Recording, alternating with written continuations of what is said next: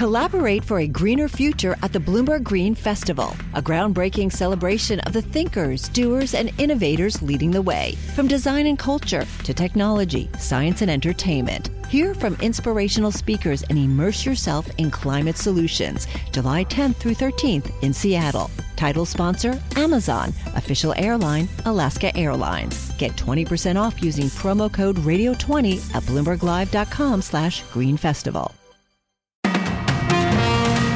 the Bloomberg Interactive Brokers studios, this is Bloomberg Daybreak for Tuesday, January 17th. Coming up this hour.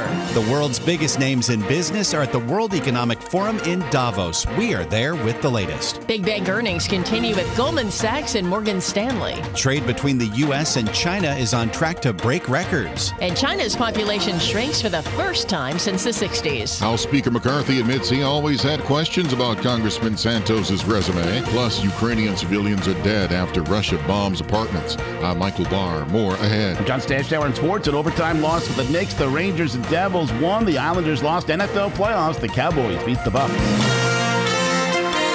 That's all straight ahead on Bloomberg Daybreak on Bloomberg 1130 New York, Bloomberg 991 Washington, D.C., Bloomberg 1061 Boston, Bloomberg 960 San Francisco, Sirius XM 119, and around the world on BloombergRadio.com and via the Bloomberg Business app.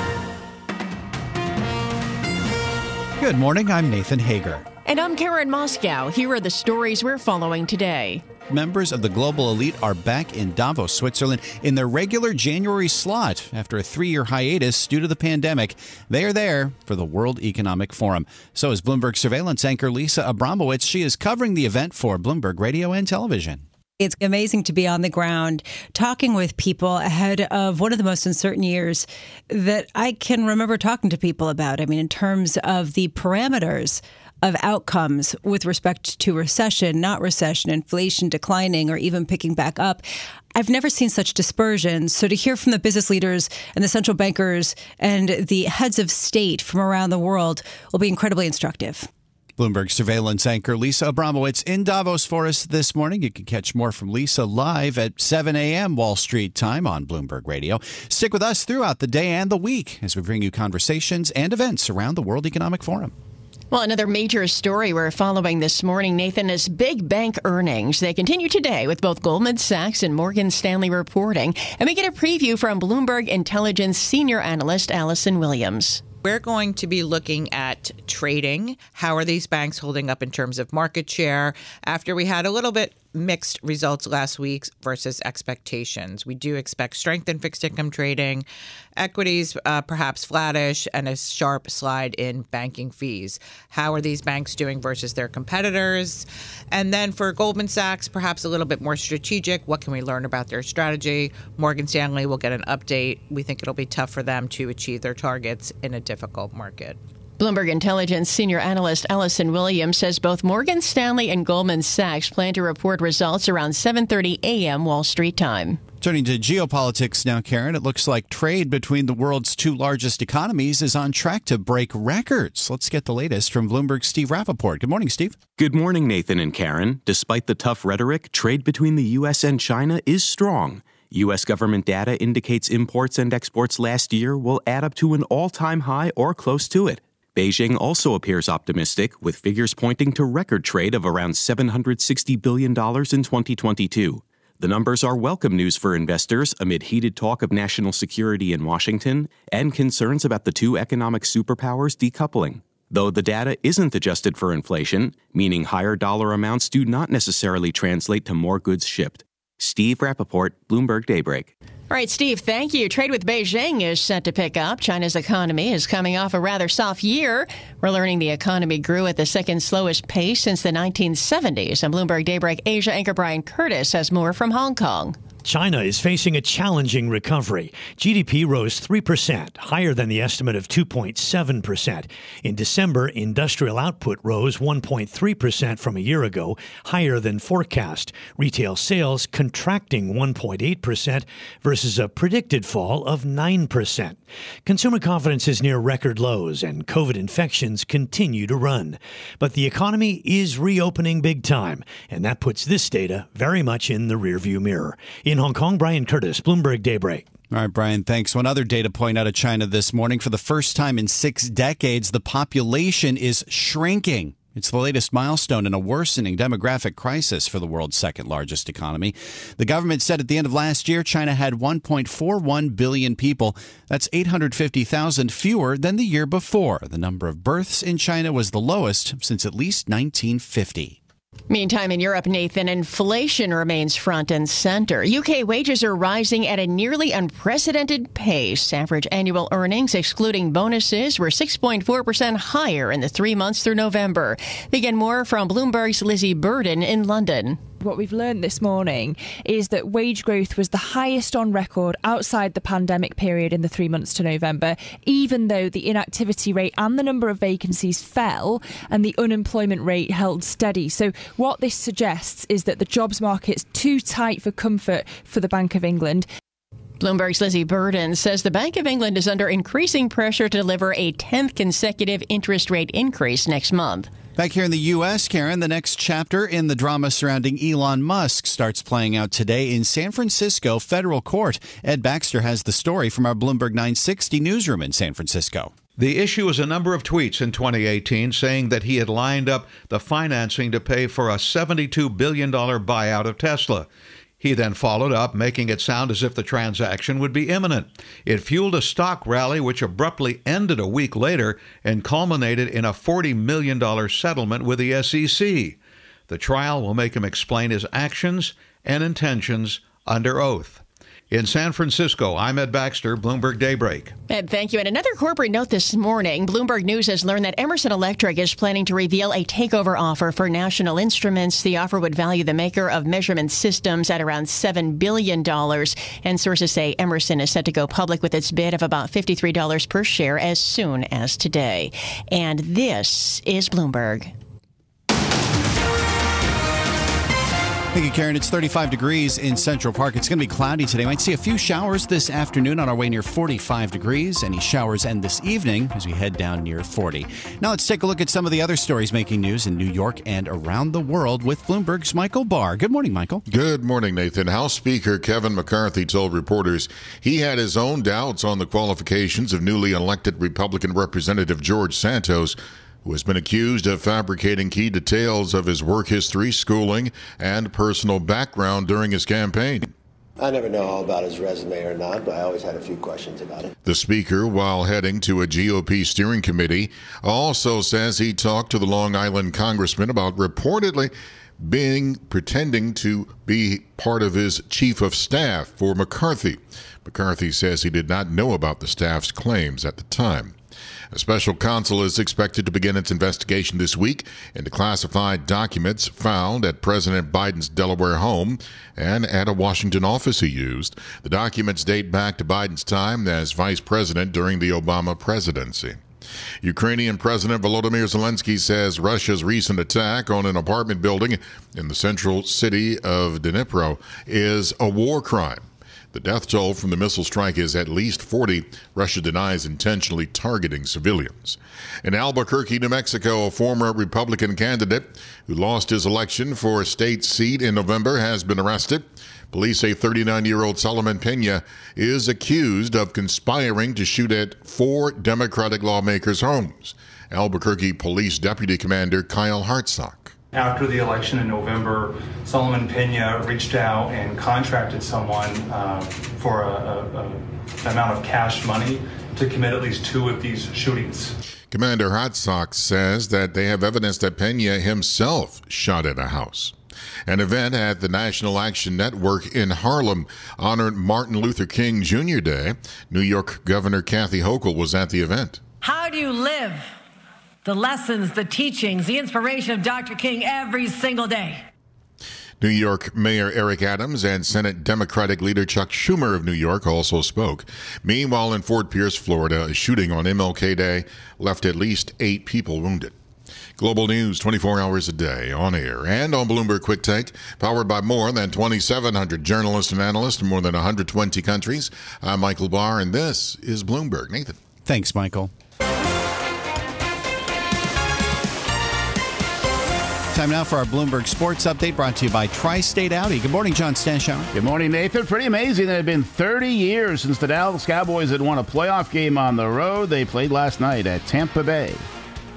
They're going to run a play. Fourth and four. Back to throw it out to the left all alone. Caught at the two. And a walk in touchdown for CeeDee Lamb.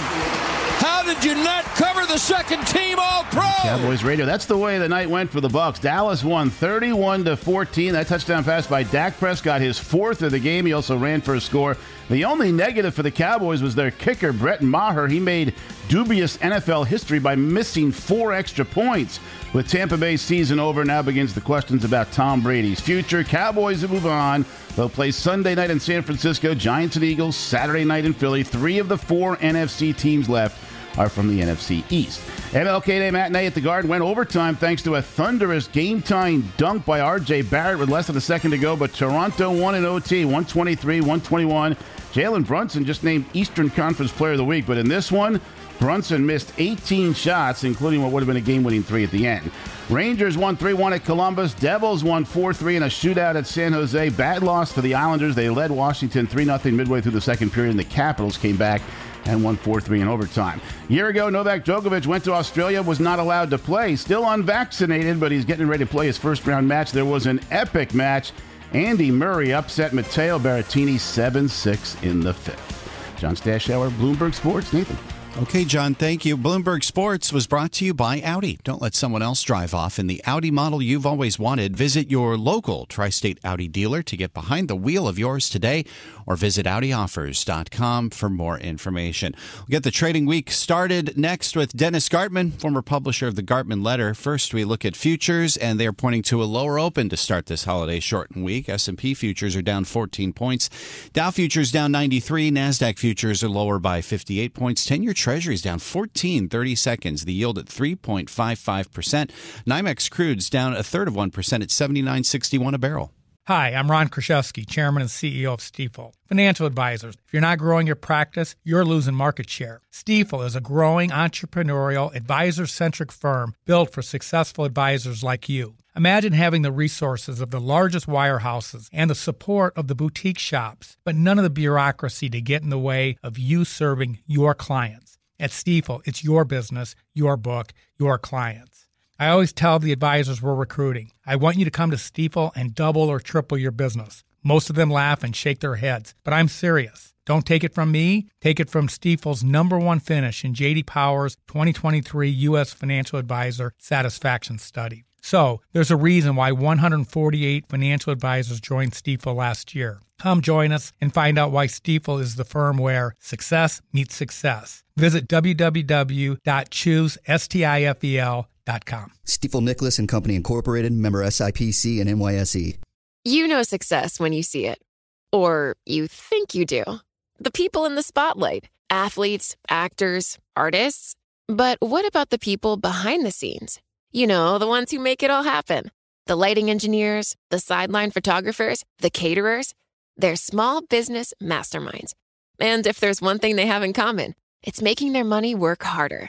That's why they have a business bank account with QuickBooks Money, where they are now earning a generous 5% annual percentage yield. Yes, 5% APY. Making your money work as hard as you do? That's how you business differently. Learn more about QuickBooks Money at quickbooks.com slash 5APY. Banking services provided by Green Dot Bank, member FDIC. Only funds and envelopes earn APY. APY can change at any time. Live from coast to coast, from New York to San Francisco, Boston to Washington, D.C., nationwide on SiriusXM, the Bloomberg Business app, and Bloomberg.com. This is Bloomberg Daybreak. Good morning. I'm Nathan Hager as we get you set for a holiday shortened trading week uh, with stocks on the back foot this morning. Signs that central banks could turn more hawkish and attention on bank earnings as well. Let's bring in Dennis Gartman, the chairman of the University of Akron Endowment Investment Committee and the former publisher of the Gartman Letter, to get his outlook for the weeks and months to come. Dennis, good morning. Of course, we uh, morning, got the first couple of weeks of 2023 started with gains for stocks. Now we have a bit of a pullback in the futures this morning. Is this just a breather or is this a sign of worse things to come? For the first time in, in almost a year, I actually turned from being overtly bearish. I, I turned bearish January 5th of last year. Right. And beginning about a week and a half ago, I, I actually turned neutral to the market, neutral to slightly bullish. Let's see what happens. But the fact that the uh, market did not go down on, on the employment uh, numbers that came out two weeks ago, uh, to me was rather impressive. And, and I tend to follow technical circumstances. Uh, early on, and, and I saw that the, the Nasdaq on on that day of the employment report had an outside reversal day, a, a new low, and then a close higher on the day, which I've always found to be very impressive and something to be to pay attention to. Uh, we we tended to to continue to trade quietly higher. Uh, as I said, I've turned from being overtly bearish to being neutral to even modestly bullish. Let's see. We'll see what happens. But the fact that we closed higher on on on Friday, which is archly typical, uh, that that tends to happen before holidays, and the day after a holiday, we tend to, to trade a tad lower. The market is very quietly uh, lower this morning. And if I had to do anything today, I'd be a buyer rather than a seller, but not not manifestly so, not hugely so, just quietly so. What would it take to get you to be hugely a buyer in this market, Dennis? Uh, more more activity in the market, better volume coming in on the upside, lesser volume coming in on the downside, which is not something that we've seen for a while. Uh, I'd like to see the the market trade better on bad news and, and, and not go down on bad news. I'd like to see the market trade well on on good news, which we've not seen happen too often in the past several months. So, a number of technical circumstances, a number of fundamental circumstances, and then probably some acknowledgement acknowledgement from the Federal Reserve Bank that they're not going to be as as manifestly overtly tight as I thought the, that they would be. Perhaps not taking the overnight Fed funds rate beyond five percent uh, to think that the Fed will be kind of will will turn to being overtly uh, easier, uh, that's that's months, if not a year, into the future. But uh, let, let's just see if the market can can trade better on good volume, trade and and not go down on on high volume. That'll be impressive to me. Another prominent uh, bear in this market, Mike Wilson of Morgan Stanley, just came out with a note this morning saying that uh, earnings could bring a drawdown in stocks that uh, most investors are unprepared for. Is there a further earnings downside in this market? Do you think? I think the I think the average investor has now been has has now begun to believe that earnings will be terrible. Uh, perhaps not terrible, but certainly less than uh, optimistic, less than optimal, and that's I think a general consensus at this point. I don't think that. Uh, I, I think that earnings will probably not surprise us on the downside and may even surprise us quietly on the upside. Time shall tell but the I think the market has digested has has uh, fully uh, discounted uh, overtly bad earnings going, forward for the rest of the year. What does uh, China's reopening do for your investment outlook? How does that affect uh, how things could go for the balance of the year? There's no question a, a stronger opening in, in China would be manifestly bullish for, for equities across the, around the world. No question about that. We'll see if that actually does happen. Uh, the, thus far, the news out of China is that uh, the the opening has been faster than anticipated, better than anticipated. The problem that China has over the long term, however, is demographics are so awful for China. It's a, a country whose population is is already beginning to decline, and that, in the long run, uh, that's deleterious to a, a, a bullish uh, and optimistic perspective as far as uh, global. Uh, investment is concerned. So right now you have in the short term for the next five, six, six months, a half a year, a year or so. Uh, beneficial uh, circumstances developing in China, but over the course of the next five years, ten years, China, I think, is going to be a, a demonstrably less important, uh, far less uh, serious uh, investment opportunity. Demographics are something that do not turn around in the short term; they turn around over a long, 20-year period of time, and China's demographics are deleterious for the long term. Only about 30 seconds left, Dennis. But if you're turning neutral to bullish on stocks, does yes. that mean you're turning neutral to bearish on gold? No, I think that uh, the gold market continues to move from the lower left to the upper right, and I think that the gold has uh, has done well even when the news has been uh, manifestly bearish for commodities. And, and take a look at what's happened to wheat prices; they've gone down by half. Corn prices have fallen by a third. livestock prices are down. Uh, shipping prices are down. Crude oil prices have moved sideways. Natural gas prices have moved down, and yet gold continues to move from the lower left to the upper right. So I, I've continued to be bullish of the gold market, have been for a year and a half, and continue to be that way. This is Bloomberg Daybreak Today, your morning brief on the stories making news from Wall Street to Washington and beyond. Look for us on your podcast feed at 6 a.m. Eastern each morning on Apple, Spotify, and anywhere else you get your podcasts. You can also listen live each morning starting at 5 a.m. Wall Street time on Bloomberg 1130 in New York, Bloomberg 99.1 in Washington, Bloomberg 1061 in Boston, and Bloomberg 960 in San Francisco. Our flagship New York station is also available on your Amazon Alexa devices. Just say, Alexa, play Bloomberg 1130. Plus, listen coast to coast on the Bloomberg Business app, SiriusXM Channel 119, the iHeartRadio app, and on Bloomberg.com. I'm Nathan Hager. And I'm Karen Moscow. Join us again tomorrow morning for all the news you need to start your day right here on Bloomberg Daybreak.